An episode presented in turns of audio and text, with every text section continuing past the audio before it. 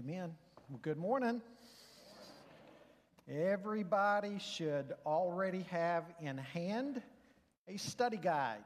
If you do not, would you please raise your hand because we will need ushers to get one to you. This looks like everybody has one. Am I seeing that correctly? Okay, well, good. And uh, those who are meeting down in the core, you should have a study guide down there as well. I appreciate uh, Rick Mason uh, taking those down to the core a moment ago. Uh, let me say a few quick things uh, how this came about, just to repeat very briefly. Last week, I was going to do a doctrinal class this year, and the staff asked me at a fall planning retreat if I would consider doing this on a Sunday morning with the number of young people that we have, of new, new believers, and also people coming to us from different backgrounds. Would I consider doing this on a Sunday morning? Hence, what we began last week. Uh, my challenge, of course, is to try to keep it very, very simple. If you're looking for a 301 or 401 type class, this can't be that. I would love it to be that, but this can't be that on a Sunday morning because I've got to sort of hit people at all different walks of life. So please understand that if you're looking for something more. Uh, this morning, you see, see on your study guide how we're going to be moving in the conversation. In, in the middle of today's presentation, it'll get a little more difficult, uh, but then at the end, it's going to be very simple, very practical. I mean, we're going to talk about Bibles and study Bibles and study aids and we're going to talk about translations, some very simple things for you uh, this morning. Uh, now, after this morning, we'll be taking two weeks off because next week being Palm Sunday, and the week after that, of course, Easter, we'll be just doing normal messages. And then we'll jump back in after Easter with the doctrine of God, which is theology proper. Uh, theology literally refers to sayings or writings or words about God. So we'll, we'll handle that uh, after Easter. Now, after this morning, too, already if you're watching online, you can go under this morning's service and you'll see a little block, should say uh, PDF. You can click on that and you can call up the same study guide online that people here in person have. And then everybody after today, there will be four more documents added to that PDF. There'll be one on the canon of Scripture. I'm going to touch on that very briefly this morning. The canon of Scripture, and I'll explain more about that. I'm going to talk in that little paper about manuscripts and manuscript families and manuscript evidence, that type of stuff. And then there'll also be uh, one on how our English Bible came about. And then also there will be the complete manuscript of this morning, not just the abbreviated study guide you have, but everything.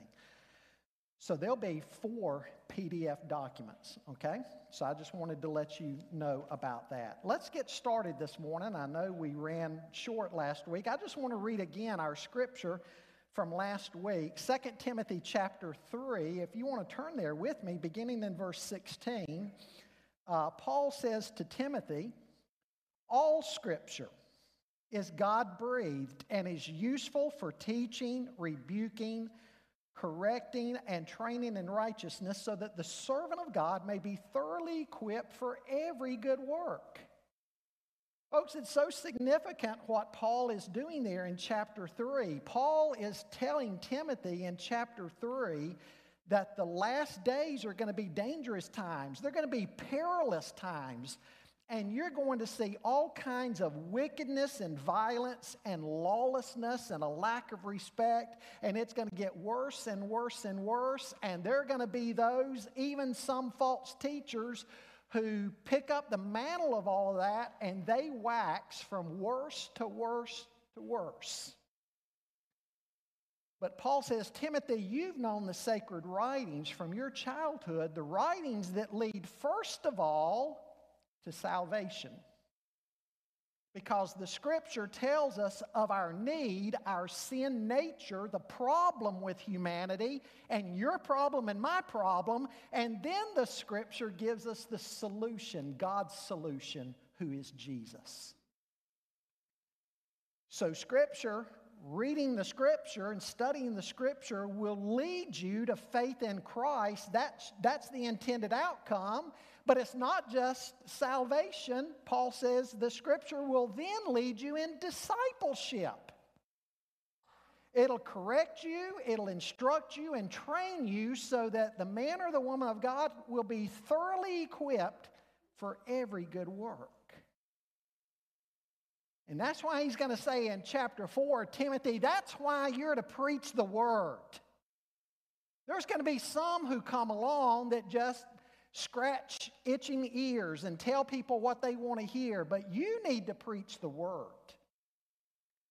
And so, a highly significant section of 2 Peter having to do with the doctrine of Scripture, uh, 2 Timothy. And then 2 Peter, at the end of 2 Peter 1, Paul says, uh, I mean, Peter says, above all, you must understand that no prophecy of Scripture came about by a prophet's own interpretation of things.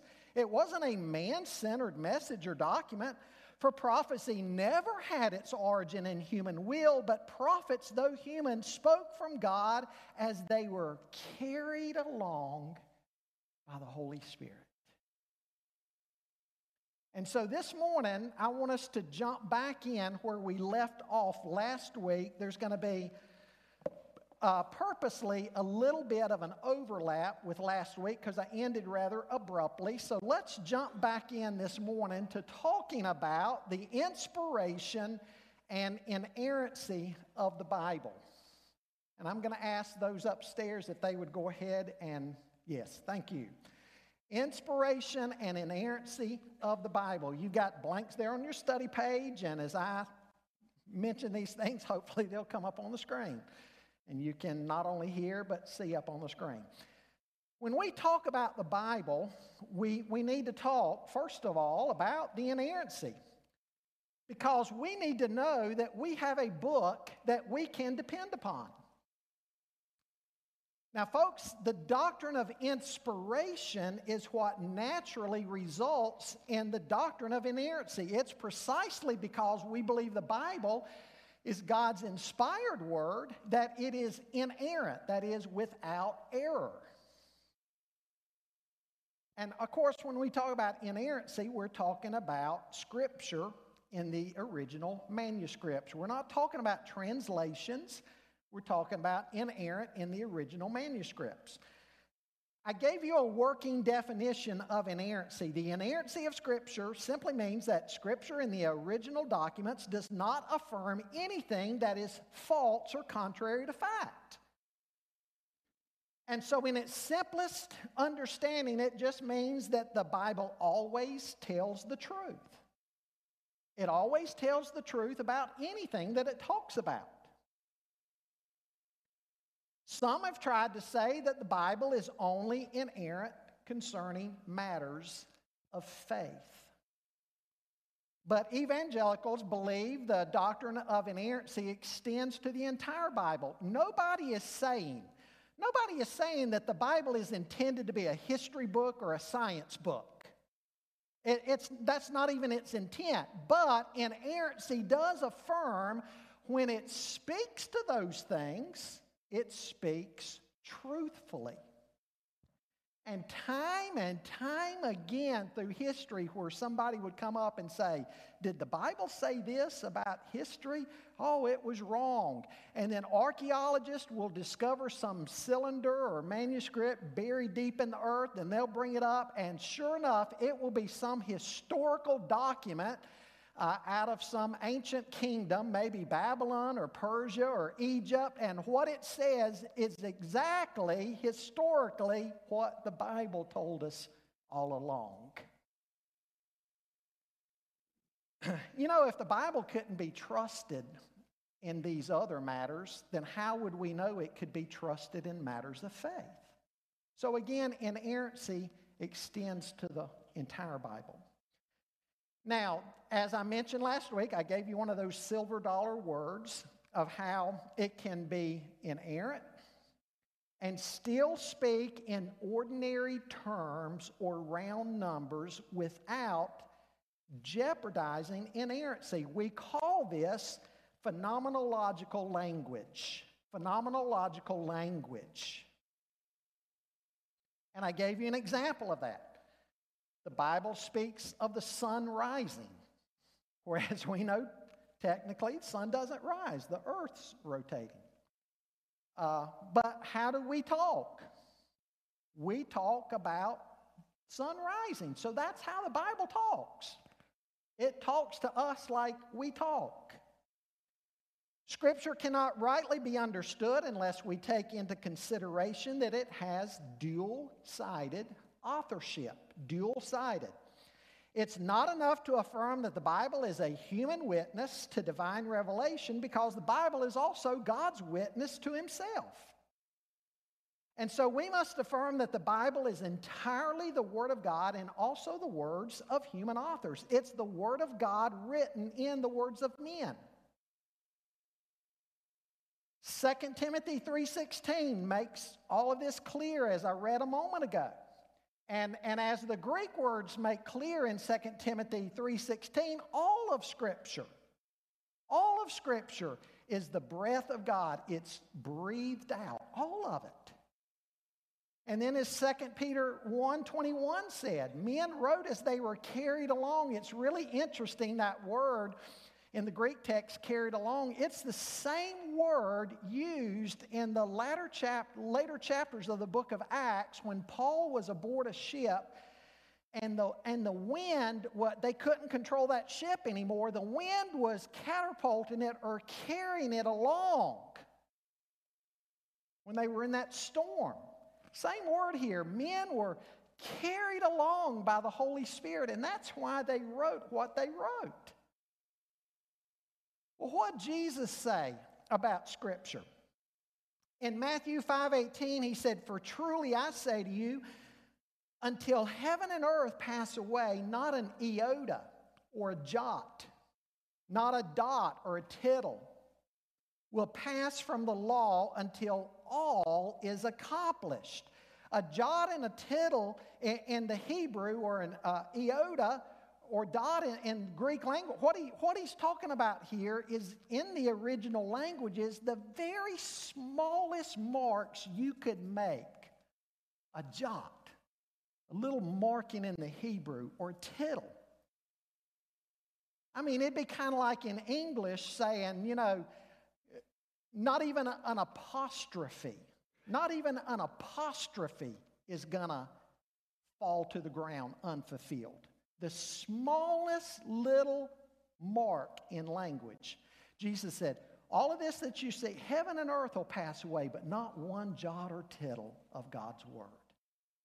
And in John 17, he said, Father, sanctify them with the truth. Your word is truth. So, what Jesus think about Scripture? Well, I think those statements say it all. Folks, when you think about the Bible being written over a period of 15, some 1,500 years by 40 or more authors who lived in different places, different countries, who came from different backgrounds. You put all 66 books of the Bible together and they fit together like a uh, glove, telling one marvelous meta narrative, one grand storyline of redemption What do you have to say about that? It's, it's, it's miraculous. It truly is. We started talking last week about theories of inspiration leading to, to inerrancy.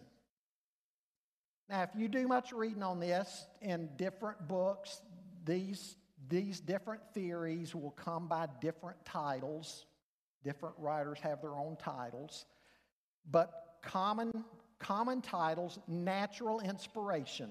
That's basically some people saying they don't believe the Bible is inspired. The writers of the Bible were men who, who didn't need any supernatural help uh, or insight. It's a human book. Do you find people in Christianity holding to that? No, certainly not in mainstream or conservative Christianity, you don't. Then there's the dictation view. This views the other side of the spectrum and holds that God directly dictated every single word to the biblical writers to write. Conservatives don't believe that's the proper view either. Now, are there occurrences of dictation in the scripture? Yeah. God calls Moses up to the mountain, and we're told that with the finger of God, he writes the Ten Commandments in those stone tablets and gives them to Moses.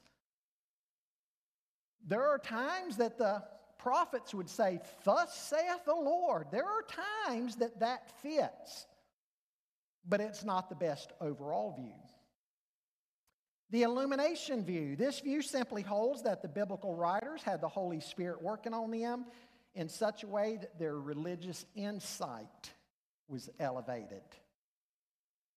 Then there's degree inspiration. All of the Bible is inspired. Now, we're, we're going to come to the one, stay tuned. The very last one I'm going to give you is the one that evangelicals hold to. We're, we're getting there, okay? Degree inspiration, all of the Bible is inspired, but not equally. Some parts are more inspired than others. You can, you can see this surfacing in modern times today from time to time. Uh, and we don't affirm this. We affirm that all Scripture is God breathed. Partial inspiration, some parts of the Bible are inspired, other parts simply are not. You see the distinction between degree inspiration and partial inspiration? Degree says it's all inspired, just not equally. Partial says some of it's inspired, some of it's not. And then there's concept inspiration or the dynamic view. The concepts and the ideas in the Bible are God given, but not the words. And then one view that was popularized, I guess, about the middle of the 20th century, the encounter view. Neo Orthodox writers like Karl Barth, one of the most significant theologians of the 20th century. Neo Orthodox, you can go online and read all about that. In European circles, it would also be called crisis theology. But anyway, what Karl Barth, Charles Ryrie in his basic theology even refers to the encounter view as the Barthian inspiration view, showing what impact Karl Barth had on this. And he said there's nothing really more special about the Bible than any other book except that the Holy Spirit is able to use the Bible in a unique way. When the reader reads it, the Holy Spirit causes a particular passage to speak to the heart of the reader. And in that moment, the Bible becomes the Word of God to the reader. And then the view that we affirm, that evangelical Christians affirm, the verbal plenary view. This view sees the Holy Spirit's involvement upon both the writings uh, and the writer. God inspired more than just the thoughts he wanted the biblical writers to communicate, he inspired the words, hence the word verbal. And he inspired all the Bible, plenary, meaning full all of it. So, this view sees the sovereignty of God extending to the whole process. He chose the biblical writers knowing full well their education, their vocabulary, their background, their personality, their style, etc., etc. And the sovereignty of God superintended over that whole entire process, even down to the words used, without asserting dictation, and also preserving and using the individual writer's personality and experiences. When you read your Baptist Faith and Message 2000 statement, that's our doctrinal statement of Southern Baptist churches. Uh, the last time it was revised was in 63, and then in Orlando, Florida in 2000, it was updated and revised again. So currently, Southern Baptist churches hold to the Baptist Faith and Message 2000 statement. The verbal plenary view will be the view promoted in your uh, SBC doctrinal statement. Now, when we talk about the Bible, we, we need to understand obviously, it's classified under special revelation and it's also progressive in nature. Guys, I think you might need to back up. You don't have that slide. Oh, okay. So it's also progressive in nature. Now, folks, I don't mean progressive like that word is being used in 2021. Okay? That's not what I'm talking about. For lack of a better way to put it, it simply means that God didn't put every single thing in the Bible in Genesis chapter 1, for instance. Just boom, you have it all at once. What do you have in the Bible as you read through your Bible, beginning in Genesis, and you read through and you continue reading through out of the Old Covenant into the New Covenant, all the way to the end of the Bible? You see God's redemptive plan unfolding. So, as we read the Old Testament, we see that man was created in the image of God. First of all, God created everything. Then man was created in the image of God. Then we see the fall of man. Then we see the various covenants that God made with man and how he chose Abraham and his descendants. And he would work in and through them to, to bring the law, the sacrificial system for sin. That was a prefiguring for the sacrifice in Christ. Then you have the church being God's chosen vessel to carry the good news to both Jew and Gentile. And then you have God wrapping everything up, destroying Satan and all evil and bringing in the new heavens and the new earth. And so, to really understand the Bible, you need to read all of it. You need to see how it fits together, how it progresses along, how it unfolds.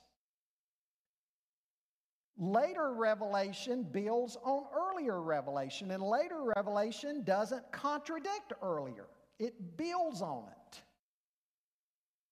That's what I mean by progressive in nature.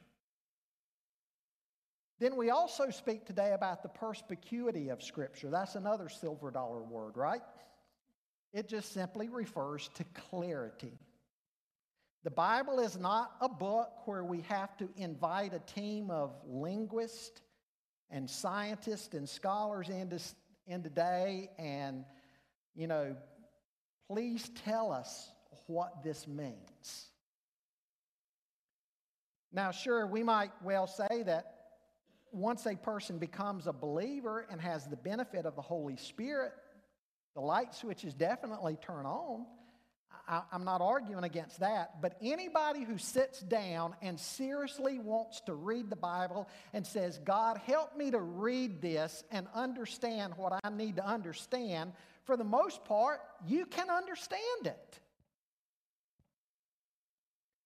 Again, I'm not saying you're going to understand maybe every detail. If you could, then we wouldn't need the office of of teacher or pastor teacher in the church. But as far as understanding that broad redemptive plan of the Bible, you can.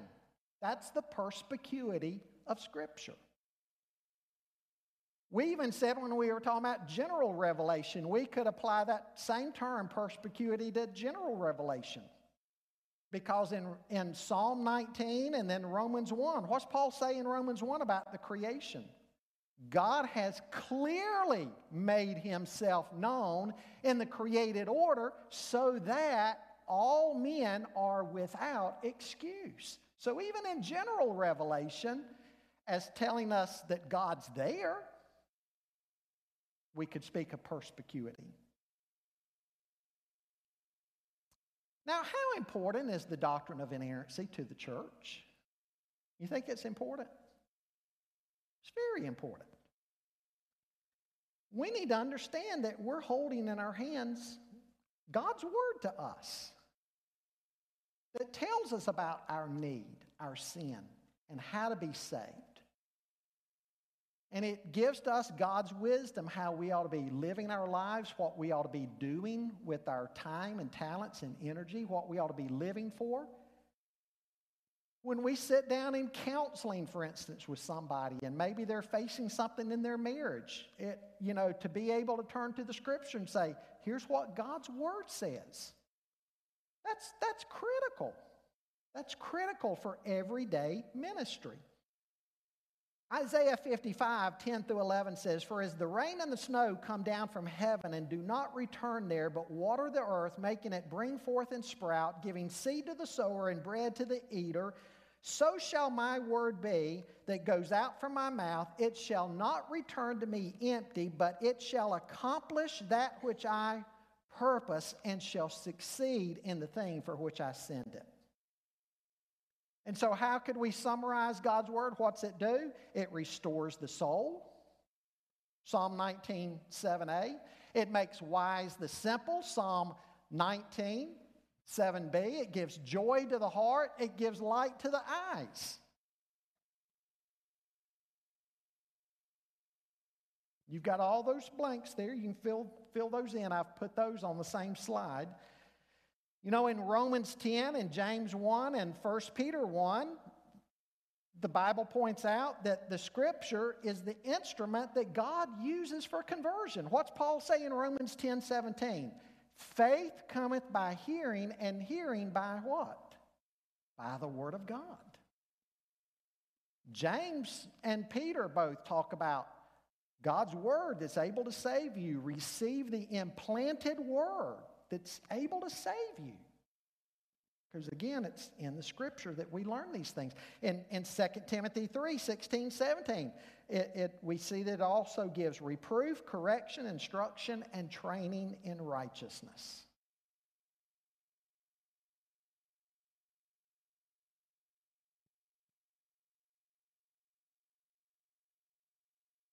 Now, folks, I'm going to, I might hurry through this next part because, again, I'm going to give you that document. Uh, the canon of Scripture. When we talk about canon of Scripture, we're not talking about that big black iron tube rolling around on wheels that shoots the big iron balls out that they shot against their enemy in the Civil War. We're talking about canon, C A N O N. What's, what's that word mean? It refers to the accepted and authoritative rule or standard over which books are included in our Bible. So we would say that our canon of Scripture is how many books? 66 books, exactly. Now, just some general conclusions. Writings after 435 BC were not accepted by the Jewish people in general as having equal authority with the rest of Scripture. Talking about the Old Testament here. Interestingly enough, in the New Testament, we have no record of any dispute between Jesus and the Jews over the extent of the canon. Apparently, there was full agreement between Jesus and his disciples and the religious leaders and the general population that additions to the Old Testament had ceased after the time of Ezra and Nehemiah and Esther and Haggai and Zechariah and Malachi. And this fact is also confirmed by the quotations of Jesus and the New Testament authors from the Old Testament. According to one count, Jesus and the New Testament authors quote various parts of the Old Testament scriptures as divinely authoritative over 295 times, but not once do they cite any statement from the books of the Apocrypha or any other writings as having divine authority. So, what can we say about the Apocrypha? Because, after all, if you come out of a Roman Catholic background, uh, you probably have a Bible that has the Apocrypha in it. And you've come into a, a Protestant church and, and a Baptist church, and you know, if we don't have the Pew Rack Bibles out, but you go in most bookstores today, you buy a Bible, and it's just the 66 books. Doesn't have the Apocrypha in it. Let me say that these books were never, believe it or not, these books were never accepted by Jews as Scripture. The earliest Christian evidence is decidedly against viewing the Apocrypha as Scripture. Only in some regions of the church did these writings grow in popularity up to the time of the Reformation. The earliest Christian list of Old Testament books that exists today is by Melito, the Bishop of Sardis, writing about 170 AD. Now, it's noteworthy that Melito names none of the books of the Apocrypha, but he includes all of our present Old Testament books with the exception of Esther. Poor Esther, she didn't get accepted until later on. And there are reasons for that, but the early church historian Eusebius also quotes Origen, an early church father, as affirming most of the books of our present Old Testament canon, including Esther, but no book of the Apocrypha is affirmed as canonical, and the books of Maccabees are explicitly said to be outside of these canonical books. Now, also, when the, when the great church leader, Athanasius, great church leader, Bishop of Alexandria, when he wrote his Easter letter, referred to as his Paschal letter in 367 AD, he listed all of the books of our present New Testament canon and all the books of our present Old Testament canon, again, with the exception of Esther. He also mentioned some of the books of the Apocrypha and said these are, quote, not indeed included in the canon, but appointed by the fathers to be read by those who newly join us and who wish for instruction in the word of godliness, end quote. Now, there's some problems with these books. There are some inaccuracies in them, and then they teach some things that are contradictory to the 66 books of the Bible. For instance, they teach salvation by works. They will encourage deception and falsehood. They also encourage the giving of alms for atonement of sin. And they also talk about how God hears the prayers of the dead. And so they are not regarded as Scripture. Protestants don't believe they're regarded as Scripture based on four following main points. Number one, they do not claim for themselves the same kind of authority that the Old Testament writings do. Second, they were not regarded as God's word by the Jewish people from whom they originated. Thirdly, they were not considered to be scripture by Jesus or the New Testament authors. And fourth, they contain teachings inconsistent with the rest of the Bible. Now, folks, they do include some, some fascinating facts of things that happened between the testaments, those 400 silent years between the Old Testament and the New Testament, those years were anything but silent. And these writings that grew up in that period of time, that, that they, they talk about some of those events, you know, the Maccabean revolt, uh, for instance. Fascinating to read. Uh, so I'm not saying they don't tell us anything, they tell us some, some interesting historical stuff. But Christians today should have no worries that any of God's words have been left out of the Old Testament scriptures that we need. We can have confidence.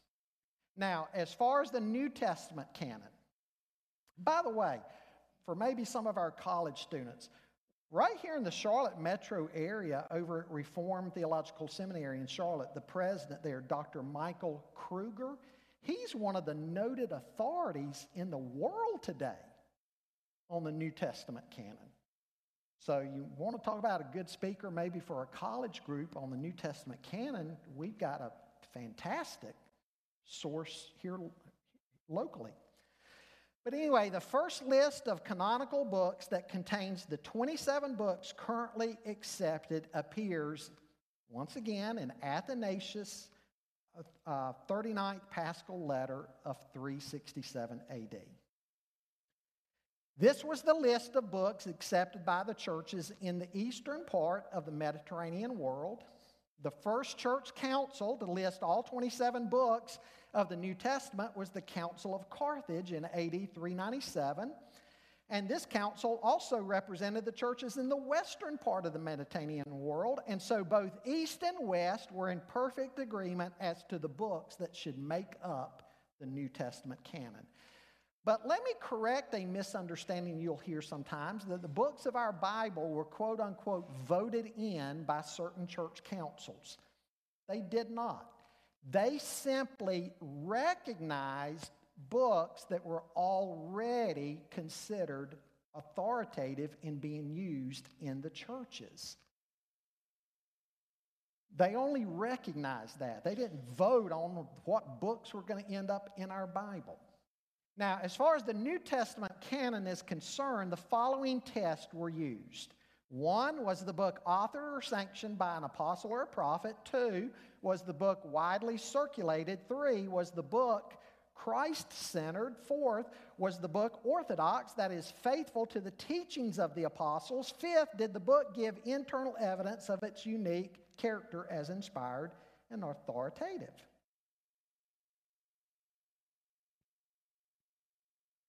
Now, using this process, books were included in the canon if they were believed to be inspired. And in the West, apostolic origin was the guiding principle, while inspiration was the guiding principle in the East. Now, of course, these are not mutually exclusive. An apostolic writing was considered inspired and an inspired writing was believed to have been written by an apostle. Now, again, in the end, no book was widely disputed. No book that was widely disputed, I should say, made it into the canon, and no book that was widely accepted is absent from the canon. Now, let me get into something I think is going to be very helpful to some of you, I hope. Study Bibles and Bible aids for the layman. You know, today, if anything, we could say we have an embarrassment of riches, don't we? We truly do. Now, I'm simply going to give you some of my favorites. We could have different people stand, I'm sure, in the congregation, and you would have other favorites. I'm just giving you some, some very good ones. If you're choosing a, a study Bible, and I think everybody ought to choose a good study Bible. I love the ESV study Bible. It's got extensive book introductions. It's got commentary notes at the bottom of each page, helping to explain the verses and passages on that page. And also at the back of it, it's got numerous articles. It's even got a little section back there on systematic theology and on Christian ethics. Man, the ESV Study Bible is loaded with all kinds of stuff.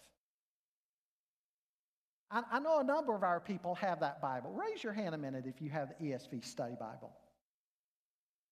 Tons of people, yes. Okay? Another great one is the NIV Zondervan Study Bible. And on this one, please include the word Zondervan, and you'll understand why in a minute, okay? The NIV Zondervan Study Bible that D.A. Carson is the editor of. Here again, in, in this one, you have some of the very best book introductions and commentary notes on each page to be found in any study Bible. It has loads and loads of theological art articles. It covers tons of background issues. I mean, it's, it's loaded with stuff. If I had to pick a single favorite of mine, it would be a close running with the ESV study Bible, but this one may, if, if I was going to be stranded on a deserted island, could only have one study Bible, it would probably be this one. Excellent study Bible. And a great thing about it, too, these study Bibles that I've mentioned here, and most of them today, you can also go on your digital device and go to your app store and you know buy them even cheaper that way. So they're they're available that way. Now the reason i said a while ago put the word zondervan in there because another favorite of mine the niv study bible see the words it's it's still by Zondervan. Am I confusing you yet? But Zondervan is not in the title of it. This one is edited by Kenneth Barker. This one right here, the new revised version of it out.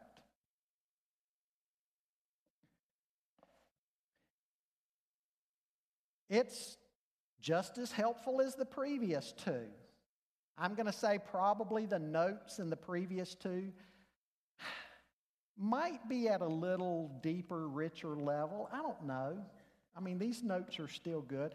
Now, what people love about this Bible is the maps and the color on every page and all. I mean, wow, this, this is a really engaging Bible to read. Very pleasing to the eye, and, and again, all the study stuff in it. A fifth is the life application study Bibles, and you can get these in just about any translation.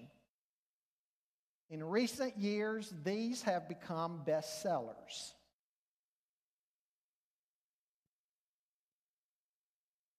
Raise your hand if you got one of these, one of the life application study Bibles.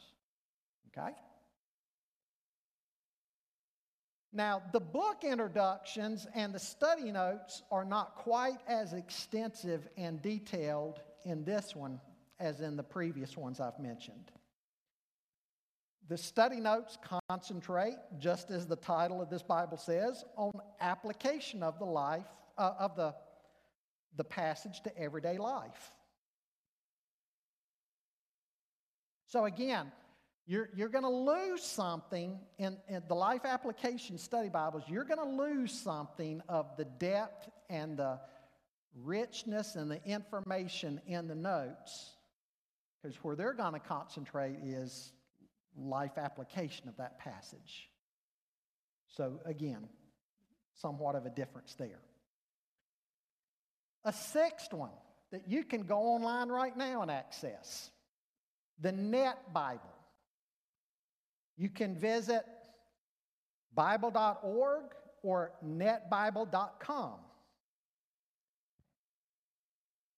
And if in your Sunday school class, let's say you're studying the book of Philippians and want everybody to have the same copy, you, you can actually download and print off a thousand copies of the Net Bible without even asking permission.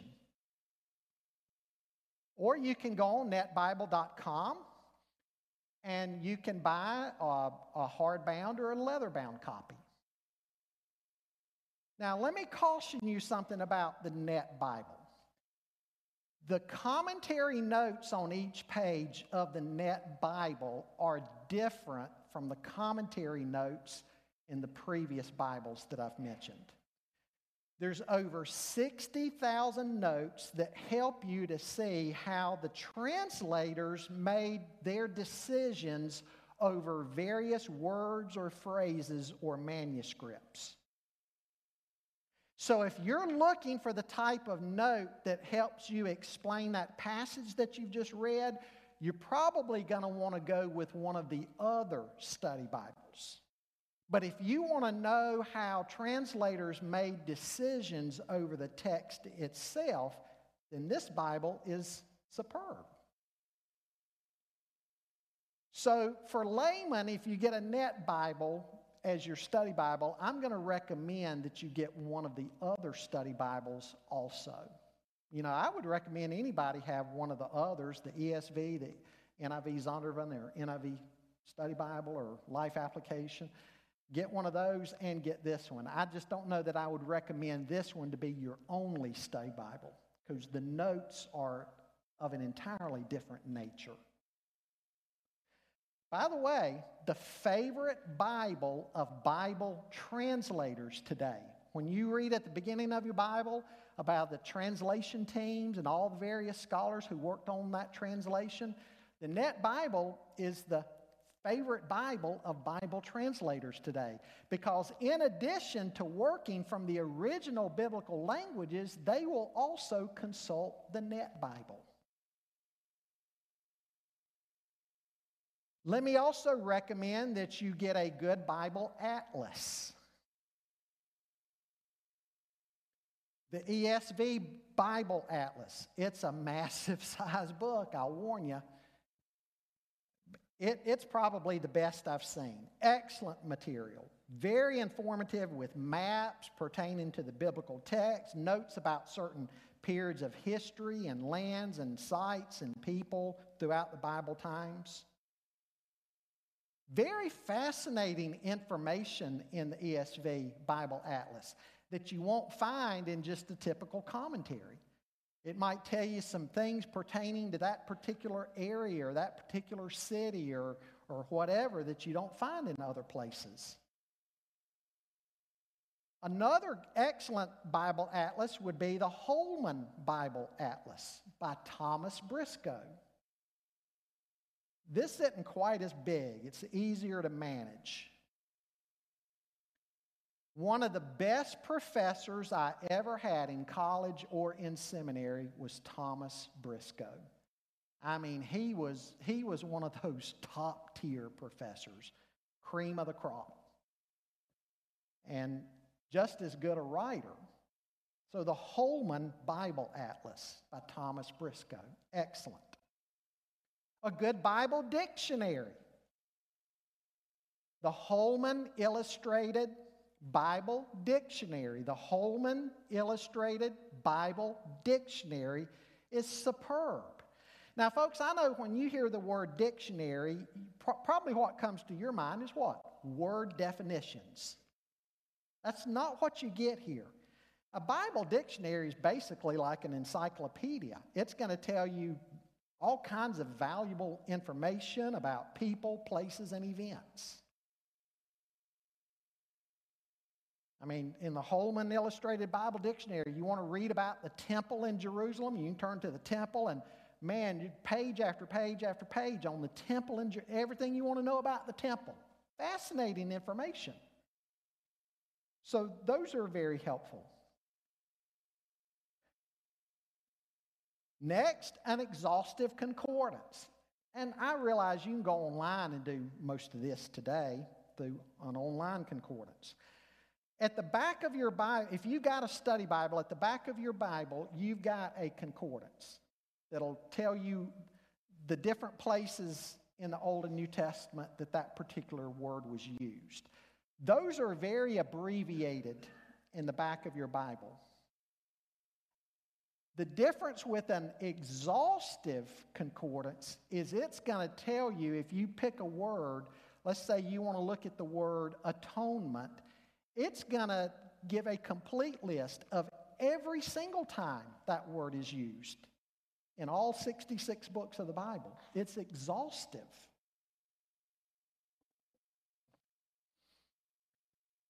And then lastly, let me talk about get a good one volume Bible commentary. I recognize you are not going to buy commentaries the way I buy commentaries. I don't buy sets because sets are very unbalanced. You'll have great writers and not so great writers. I choose commentaries based on the author. So if I'm going through Romans, I'll find the very best commentaries on the book of Romans. And of course, the commentaries I like are those that would be recommended in a seminary class. And again, I, you know, most of you are probably not going to have walls and walls of commentaries. I told you last week how my wife says I'm a book addict. I've got walls and walls of bookshelves of books and commentaries. You're not going to buy them that way. People have been coming to me and saying, Scott, give me one good single volume commentary on the whole Bible. Now, you got to realize when you buy a one volume commentary on the whole Bible, there's a limitation of what the writers can say on any one passage because they're trying to fit all, all the Bible in on one commentary. So please realize its limitations. But the New Bible, write down the New Bible commentary. The New Bible commentary. You can go on Amazon, have this delivered to your doorstep. And I'm not promoting Amazon, I'm just saying you can go on Amazon and have it delivered to your doorstep. This one is edited guy, uh, by, by several guys. Uh, Wenham, W E N H A M, W E N H A M. Motyer, M O T Y E R. They kind of did the Old Testament, editing of the Old Testament. Then D.A. Carson and R.T. France were the editors of New Testament. But if, if you were to ask me the best of the best one volume out there, the New Bible Commentary. Another excellent one would be the Baker Illustrated Bible Commentary. The Baker Illustrated Bible Commentary, edited by Gary Burge. Burge is B U R G E, and Andrew Hill. Gary Burge and Andrew Hill, the Baker Illustrated Bible Commentary. So there's two options. A lot more of you here recently, probably in the past year, I've had more people ask me about a good one volume commentary than any other years I've been here. People have been interested, in. so that's two good ones. Let's jump over into translations. Translations. This may be one of the most misunderstood areas today in the church.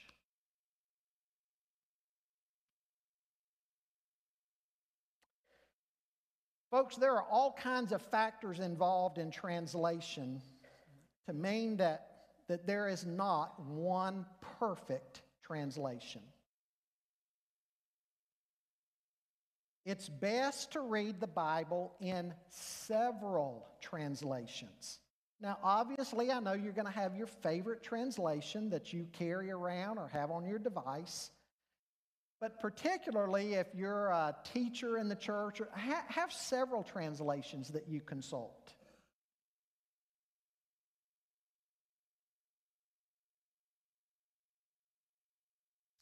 Something we need to understand oftentimes there's not an equivalent word in the receptor language to the source language. People will say, if this is the Hebrew word, give me the English word. This is the Greek word, give me the English. There's not always an equivalent word from one language to another. And so when you hear, I want a literal translation, there, there is no such thing. You know, in one language, a particular word may mean something altogether even different in another language. And so translators have to search for the best word or phrase to communicate what was actually being said. And in some cases, they simply don't have a good option. They have to pick the best. Also, words have a range of meanings. If somebody says, Give me the literal meaning of a word, well, let me ask you something. Give me the literal meaning of the word key. K E Y. And by the way, what I'm giving you, you can, you can go on YouTube, Dr. Mark Strauss out of Bethel Seminary in San Diego. You can find this whole discussion on there too, and I've given you that, I think, in your notes. The word key. Somebody, somebody give me the literal definition of the word key. Okay? A key, right? Well, that's a key, right? Is that it? No. How about the keyboard on your computer? If you're a teacher, you probably have an answer key, right? If you're a teacher, you probably make a key point. I mean, we could keep going on and on and on with other applications of just the word key. So if you were going to translate the word key, what would you what would you have to determine along with the word key to see which meaning of the word key you were communicating? Context. Thank you. Thank you. As Dr. Mark Strauss will say, if you either answer Jesus or context to any question, probably you got a pretty good chance of hitting it right.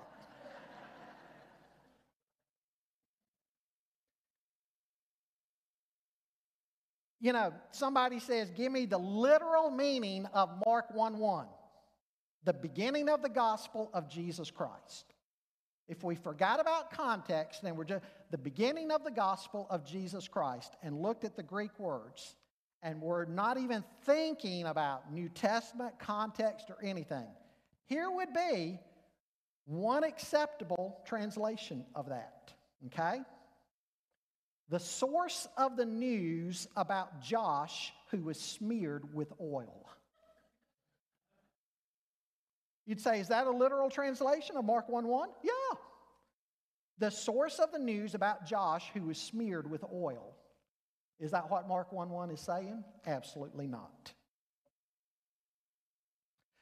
Also, different cultures and languages have their own idioms, which are sayings or expressions unique to that particular culture at that particular time.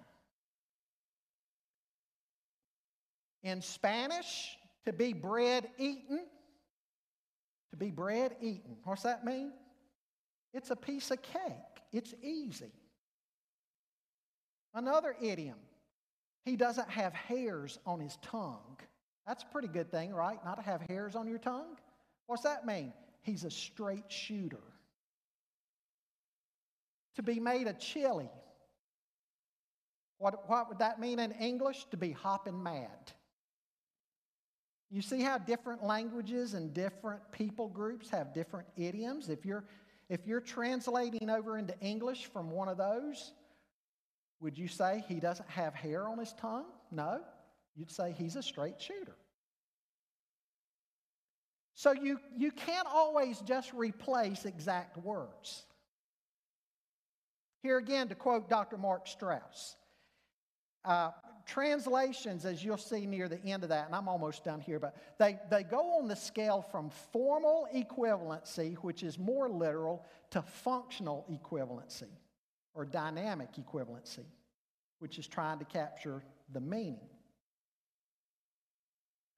You take a formal equivalent translation, ESV, very good translation, one of my favorites. But Mark 1 2, Behold, I send my messenger before your face. I send my messenger before your face. You take something like the NIV, what's it say? I will send my messenger ahead of you. Would I say to Connie, if we were eating out this afternoon, we're not, but if we were, uh, Connie, I might get tied up after church. So I'm going to send you to the restaurant before my face. Get us a table, put in our order. No, I'd say, go ahead of me. 2 Samuel 18 25, if he is alone, there's news in his mouth. That would be the New King James, the New American Standard Bible, the ESV. If he is alone, there's news in his mouth. News in his mouth. Is there a copy of the Wall Street Journal in his mouth? Let me give you the NIV and the Holman Christian Standard Bible. If he is alone, he must have good news. The Holman Christian Standard Bible, if he is alone, he bears good news. See how much better that communicates? How about Amos 4 2? I gave you cleanness of teeth. I gave you cleanness of teeth, New American Standard or the ESV. I gave you cleanness of teeth. Did the prophet pass out toothbrushes and toothpaste? Other translations, functional, will say, I gave you empty stomachs in every city, or I gave you no food. You, you see what I'm saying? Every culture has idioms or sayings. When you translate them into the receptor language, translators have to wrestle how do I best communicate this to this audience? Because we may not understand the idioms or the sayings that that culture had at that time. I've given you a chart. Translations fall on a scale from formal equivalency to functional equivalency. You see that? Back page.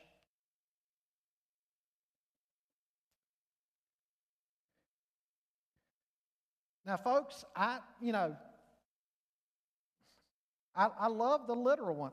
The NAS, the NASB is such a literal translation. I mean, as, as much as you can be literal, because again, you can't translate from one language to another always literally, because of reasons I've just expressed. But in seminary, what guys will try to get away with is because they tr- the NAS translators tried so hard to preserve the Greek words, the Greek syntax, everything, that they call, they call it using a pony, riding a pony. Guys will hide the NASB underneath their Greek New Testament if you're called on in class to read something. Because if it's a participle in the Greek, the NASB have a participle. If it's an infinitive, they'll have an infinitive. If it has an aggressive nature to it or something, or uh, some action that's just beginning, I mean, it'll preserve, it'll tell you that. You can read the NASB and you can pretty well tell the parts of speech and the Greek verse and everything. But again, it's, it's not considered exactly a wonderful English translation as far as hearing it. But I, I love translations like that. The NASB, the RSV, New RSV, ESV, King James Version, New King James Version, all of those would be examples of formal equivalency. The NIV, HCSB, CSB, and the NET are somewhere in the middle. The NLT, the message, J.B. Phillips translation, you don't see many J.B. Phillips New Testaments today. Those are more functional. You may want to read a Bible passage out of a formal equivalency and then read one out of a functional equivalency and just and just see. I love to sit down and just read chapter after chapter after chapter out of the NLT.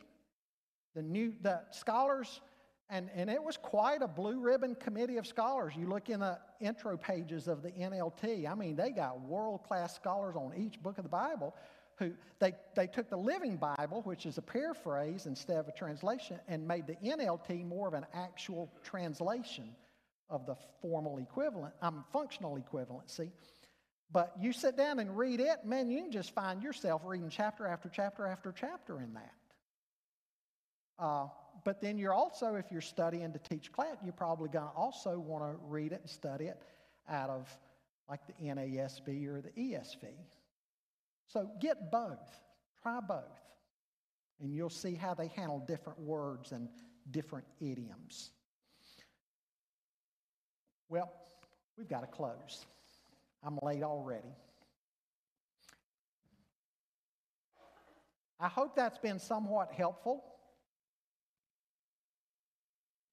Dealing with Bible study aids, Bible translations. But again, what I say last week None of this is going to do you and me a bit of good. If you, you, you remember what Augustine said he heard in the garden? Augustine, the fourth century theologian who was, lived as a pagan and then got saved, one of the greatest theologians of the church. What he said he heard in the garden? Tolle lege, tolle lege. Take up and read take up and read. and there was a Bible. And he turned to Romans 13 and started reading, and God used that passage to convert him. Tolle lege, take up and read. If you and I don't take up and read, all of this is for naught. You got to read your Bible.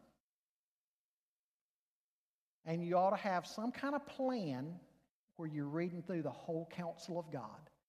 Just don't get on your little hobby horses of certain passages or chapters or books. See that unfolding plan of God across all 66 books of the Bible. Folks, if we're going to get to know God, how does God reveal himself to us? Through his word. You know God, what he's like, his attributes, his characteristics, how he works with people. You see that on the pages of Scripture. How he deals with the saints of God on the pages of Scripture. Because he's the same yesterday, uh, same yesterday, today, and forever. That's how he deals with us. If we're going to know God, who he really is, and what he's like, and how he works, we've got to read our Bibles to discover that.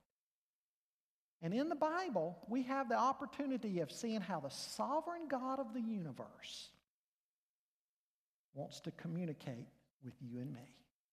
So we can know him and walk in faithfulness to him and be about his mission in the world.